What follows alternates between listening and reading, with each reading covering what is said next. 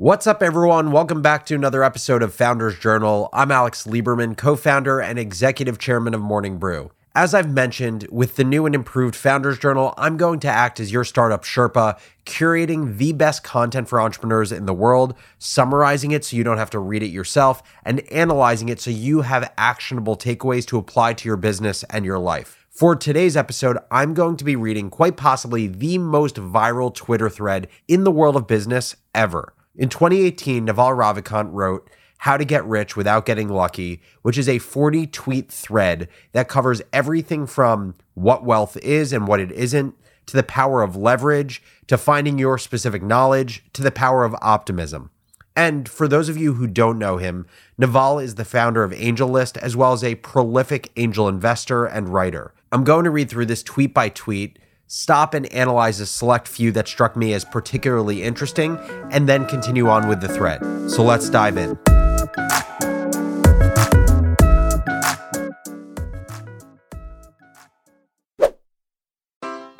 Take your business further with the smart and flexible American Express Business Gold Card. It offers flexible spending capacity that adapts to your business. You can also earn up to $395 in annual statement credits on eligible purchases at select business merchants. That's the powerful backing of American Express. Terms apply. Learn more at americanexpress.com slash business gold card. Okay, here we go. How to Get Rich Without Getting Lucky by at Naval, May 31st, 2018. Seek wealth, not money or status. Wealth is having assets that earn while you sleep. Money is how we transfer time and wealth. Status is your place in the social hierarchy. I'm going to dive right into this one. So here's how I think about it wealth is ultimately how you have freedom of time. When I think about the greatest gift that selling Morning Brew gave me, it was the freedom to choose how I spend my time. And by the way, having an abundance of time is also not ideal in the equation. For most of us, we need to feel the feeling of growth in our lives, and growth likely means doing things with the time that you have. Which is why, even though I had freedom of time after stepping out of the CEO role for Morning Brew, I wasn't happy because I didn't have a sense of purpose. And more importantly, I didn't feel like I was growing. In terms of status, the reason you shouldn't seek status is because it makes your happiness dependent on other people. There's a famous quote that the worst part of being famous is not being famous anymore. And I think that's largely because when you are famous, it is extremely hard to decouple your sense of self worth from the way in which people treat and perceive you. Said differently, status games are like a drug. They feel really good in the short term, but there's long term residue that becomes outside of your control. Next tweet. Understand that ethical wealth creation is possible. If you secretly despise wealth, it will elude you. Next, ignore people playing status games. They gain status by attacking people playing wealth creation games. You're not going to get rich renting out your time. You must own equity a piece of a business to gain your financial freedom. Okay, I'm going to dive into this one. I think it's important here to understand how Naval is defining rich. What does rich mean to him? My guess is he would define it as having both financial freedom and time freedom. Time freedom being you get to dictate exactly how your calendar is set up. So, for example, if you work as a partner in corporate law for 40 years, you will likely achieve financial freedom, but it will be exceedingly difficult to achieve time freedom until you actually retire. And then you're faced with the terrifying question of was it all worth it to achieve that financial freedom if you didn't have time freedom until you were in your mid to late 60s? And so then the question becomes how do you accomplish financial and time freedom? And it's by decoupling your time from your money. And the way you do that is through being an owner of something. By the way, being an owner does not mean you need to be a venture backed unicorn founder. Actually, if you were to ask me what is the likeliest path to be rich, I wouldn't advocate for that path. Being an owner means having uncapped upside in the profits and equity value of your business and being in control of your calendar. And if you were to ask me what's the best path to be a true owner, where you can achieve financial freedom, you have time freedom, and the odds are generally pretty good, I would say it is building a niche internet business that allows you to use software or offshore talent to solve a problem for a very specific audience. So, a great example of this is Brett Williams, who built DesignJoy. He used to be a designer at a company. He left and now he runs DesignJoy, which is a productized design service. It requires only a few hours of Brett's time per week, but it does well into the seven figures each year. And it has maybe one full time employee, but it actually may be fully freelancers. Okay, let's move into the next one. You will get rich by giving society what it wants, but does not yet know how to get at scale. Okay, so I have this sneaky suspicion that the largest companies all figured out a way to solve a problem that consumers didn't realize they had because it required too much imagination or too much of a logical leap to arrive at that new reality. And I just want to reread the tweet before I go into the examples. Naval says, You will get rich by giving society what it wants, but does not yet know how to get at scale. There's the famous quote that Henry Ford said, which is, if you had asked people at the time what they wanted, they would have said faster horses. And the reason for that is people can only think in terms of the technology that exists today. Consumers can only think one order of magnitude bigger, but my view is the greatest inventions are typically several orders of magnitude better. The first car, or turning everyone with a car into a taxi driver, aka Uber, turning everyone with a home into a hotelier, aka Airbnb condensing dozens of disparate devices into a single one,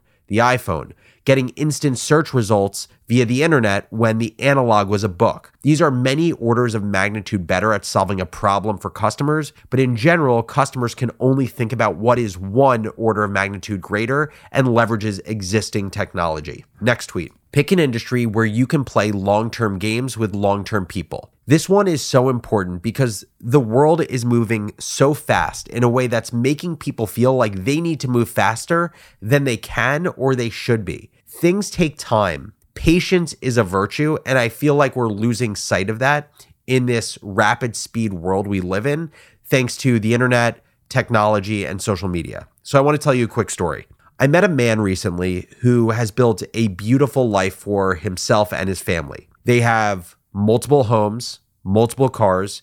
He has freedom of time, but he is the definition of a 50 year overnight success that most people in my parents' or grandparents' generation can likely resonate with, but not people who are closer to my age. In the 70s, this man moved to the US from Iran with little to his name. He started a business in the HVAC diagnostic space and by the way, it just makes you realize how many different ways there are to make money. And over literally five decades, he's built a business that has offices around the world. It has 150 employees. And now he's able to pass down this business to his children in a world where so much media oxygen is given to venture backed startups that got to a billion dollar valuation in two years, or a founder that got their company to 10 million of ARR in 12 months, the pendulum of success has swung so far in favor of speed. But that's not the game most people should be playing. So, my view is there's a three step thought experiment that I think most people should go through to think about building wealth through a business over the long term. First question you should ask yourself and answer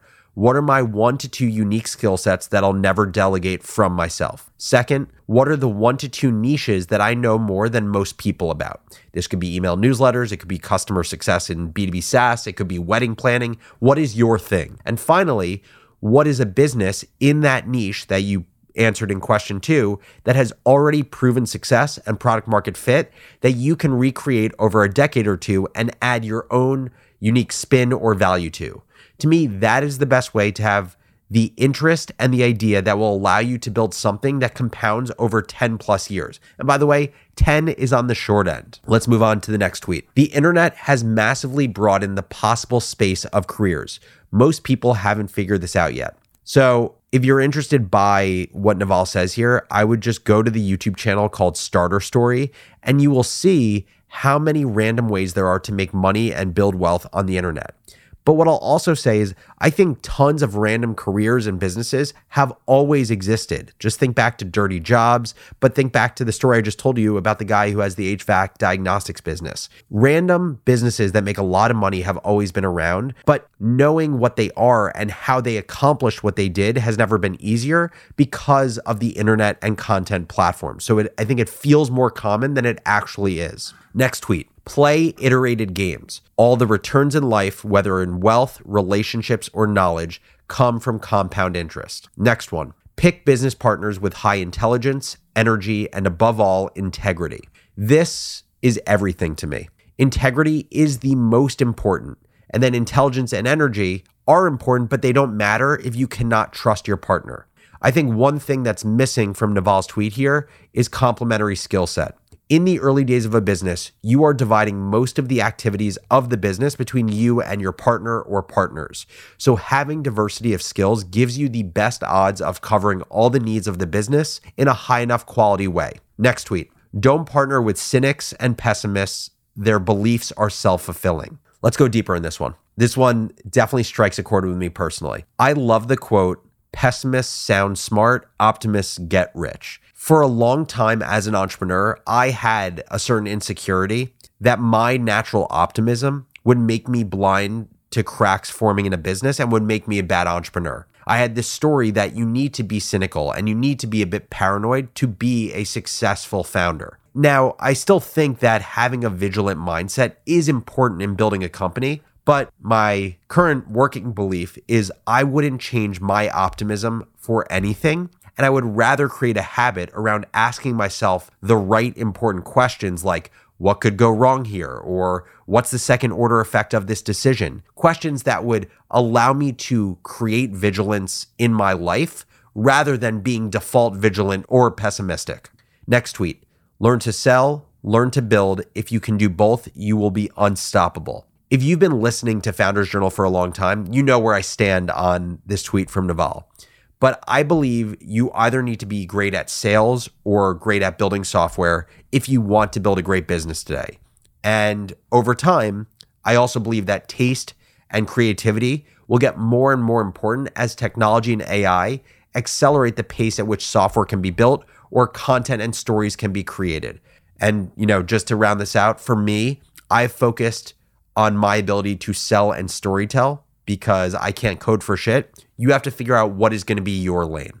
Next tweet arm yourself with specific knowledge, accountability, and leverage. Then he says, Specific knowledge is knowledge that you cannot be trained for. If society can train you, it can train someone else and replace you. Next tweet specific knowledge is found by pursuing your genuine curiosity and passion rather than whatever is hot right now to go deeper here, specific knowledge, or what Naval calls specific knowledge, to me is synonymous with this idea of zone of genius, which I've talked about in the past, made famous by the Conscious Leadership Group. And zone of genius or specific knowledge is this idea that you have a set of skills. We all do. We all have a set of skills that we are uniquely suited to do that draws upon our special gifts and strengths that we were born with. And also, when you do these specific skills, you feel like time is melting away. One of your most important jobs in life and in career is figuring out what is your specific knowledge or what is within your zone of genius. For me,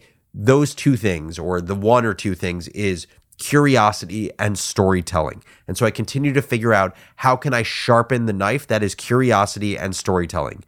You need to figure out what those one or two things are in your life. Make sure you are tripling down on those things. And when you think about your weaknesses, just make sure your weaknesses aren't bad enough to hold you back from really leaning into your zone of genius. Next tweet. Building specific knowledge will feel like play to you, but will look like work to others. Next one, when specific knowledge is taught, it's through apprenticeships, not schools. So, just to say a little bit more here, I think the reason that Naval says this, that specific knowledge is taught through apprenticeships, not schools, is because specific knowledge or your zone of genius is not something that you can be trained for. It is pulled out of you through experience. You realize your specific knowledge through watching it spring into action in real life and realizing, hey, I'm pretty damn good at this thing. For example, I didn't realize I was good at sales when I was sitting in a marketing class at the University of Michigan. I realized it when I got on a call as a 22 year old with a Fortune 50 CMO, and I got them to commit to spending six figures with Morning Brew on the spot. You find your specific knowledge, which I think of as unique skills, through experience, and you increase the speed at which you find those skills by expanding your surface area of experiences by having more and more experiences in the world. Next tweet Specific knowledge is often highly technical or creative. It cannot be outsourced or automated. Next one, embrace accountability and take business risks under your own name. Society will reward you with responsibility, equity, and leverage. On to the next. The most accountable people have singular, public, and risky brands Oprah, Trump, Kanye, and Elon. Next one, quote, give me a lever long enough and a place to stand, and I will move the earth from Archimedes. Archimedes. Whoever knows Greek mythology is going to uh, scream at me because I don't know how to pronounce his name, but Archimedes, I'm going to call him. Next one, and this is where we get into leverage. Fortunes require leverage. Business leverage comes from capital, people, and products with no marginal cost of replication, which is code and media. So we're going to spend a little bit of time on this one. This is probably the most important tweet in the entire thread. To be financially independent and time independent, you need to create leverage for yourself. Why? Well, let's use an example. Let's say you put in an hour of work and you get $100 out. And then let's say you put in two hours of work and you get $200 out. This is the definition of trading time for money. And there are only two ways to increase how much money you make in this equation. You can spend more hours working, but realistically, most people will cap out at 12 hours, and that's generous. Or you can get paid more per hour of work, which is possible. Look at New York City corporate lawyers who bill $5,000 an hour, but there is a ceiling to how much you can make per hour. And also, it means you need to spend more time to make more money. Leverage is this magic tool that gives you more than 24 hours in a day. And it comes in four forms. Capital, meaning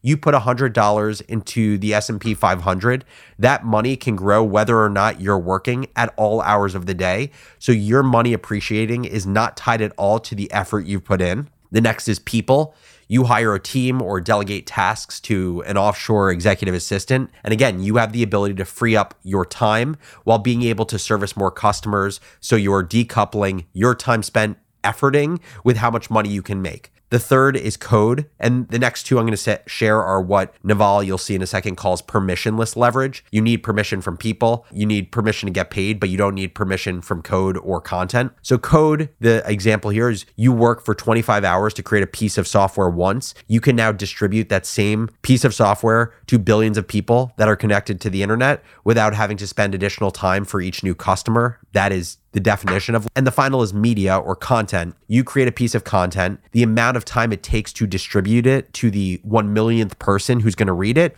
is no different than the time it took to deliver it to the first person who read it. The example of Morning Brew is Morning Brew's newsletter team is four full time employees at four and a half million subscribers, which is what we have today.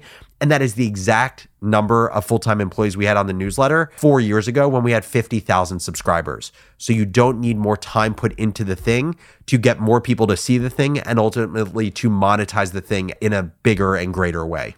So now we're going to go into a few more tweets about leverage that Naval shares. He then says, Capital means money. To raise money, apply your specific knowledge with accountability and show resulting good judgment. Then he says labor means people working for you. It's the oldest and most fought over form of leverage. Labor leverage will impress your parents, but don't waste your life chasing it. Then he goes into permissionless leverage. He says code and media are permissionless leverage. They are the leverage behind the newly rich. You can create software and media that works for you while you sleep. Next, an army of robots is freely available. It's just packed in data centers for heat and space efficiency. Use it. He then says, if you can't code, write books and blogs, record videos and podcasts, aka me, because I cannot code. Next up, leverage is a force multiplier for your judgment. Here, what he's saying is basically the extent to which you have good ideas and make thoughtful decisions, leverage will multiply the value or how good those decisions or those ideas are. He then says, judgment requires experience but can be built faster by learning foundational skills. Next, he says, there is no skill called business. Avoid business magazines and business classes.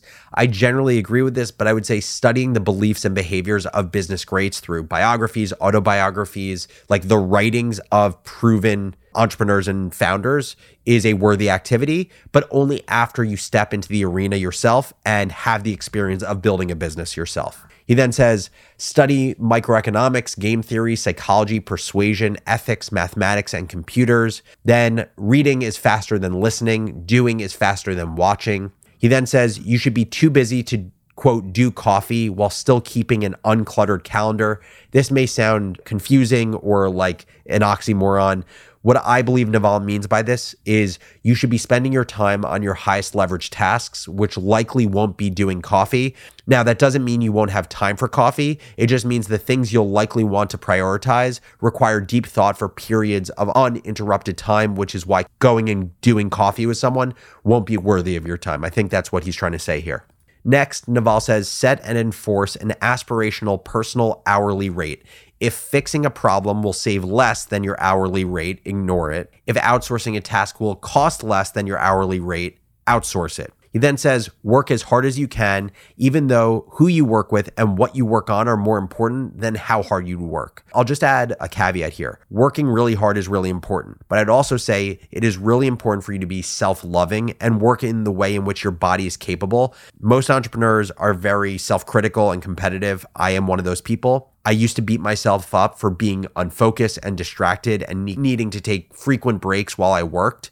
I don't do that anymore because the way I think about it is my brain is the way that it is. And me needing to say only work for 20 minutes and then take a five minute break, it sounds ridiculous for some people, but this is a trade off for all of the beautiful ways in which my brain works. Of course, I'm always trying to find ways to work better and harder, but I'm using my current state of work as the baseline. So I'm trying to get better from where I am today. And that's my reference point versus in the past, my reference point was being competitive with how other people work. And it just wasn't in the realm of possibility for who I am and the way that my brain works. Next up, become the best in the world at what you do. Keep redefining what you do until this is true. He then says, There are no get rich quick schemes. That's just someone else getting rich off you. Second to last one, he says, Apply specific knowledge with leverage, and eventually you will get what you deserve. And the final tweet, which I just want to share a few thoughts on, he says, When you're finally wealthy, you'll realize that it wasn't what you were seeking in the first place, but that's for another day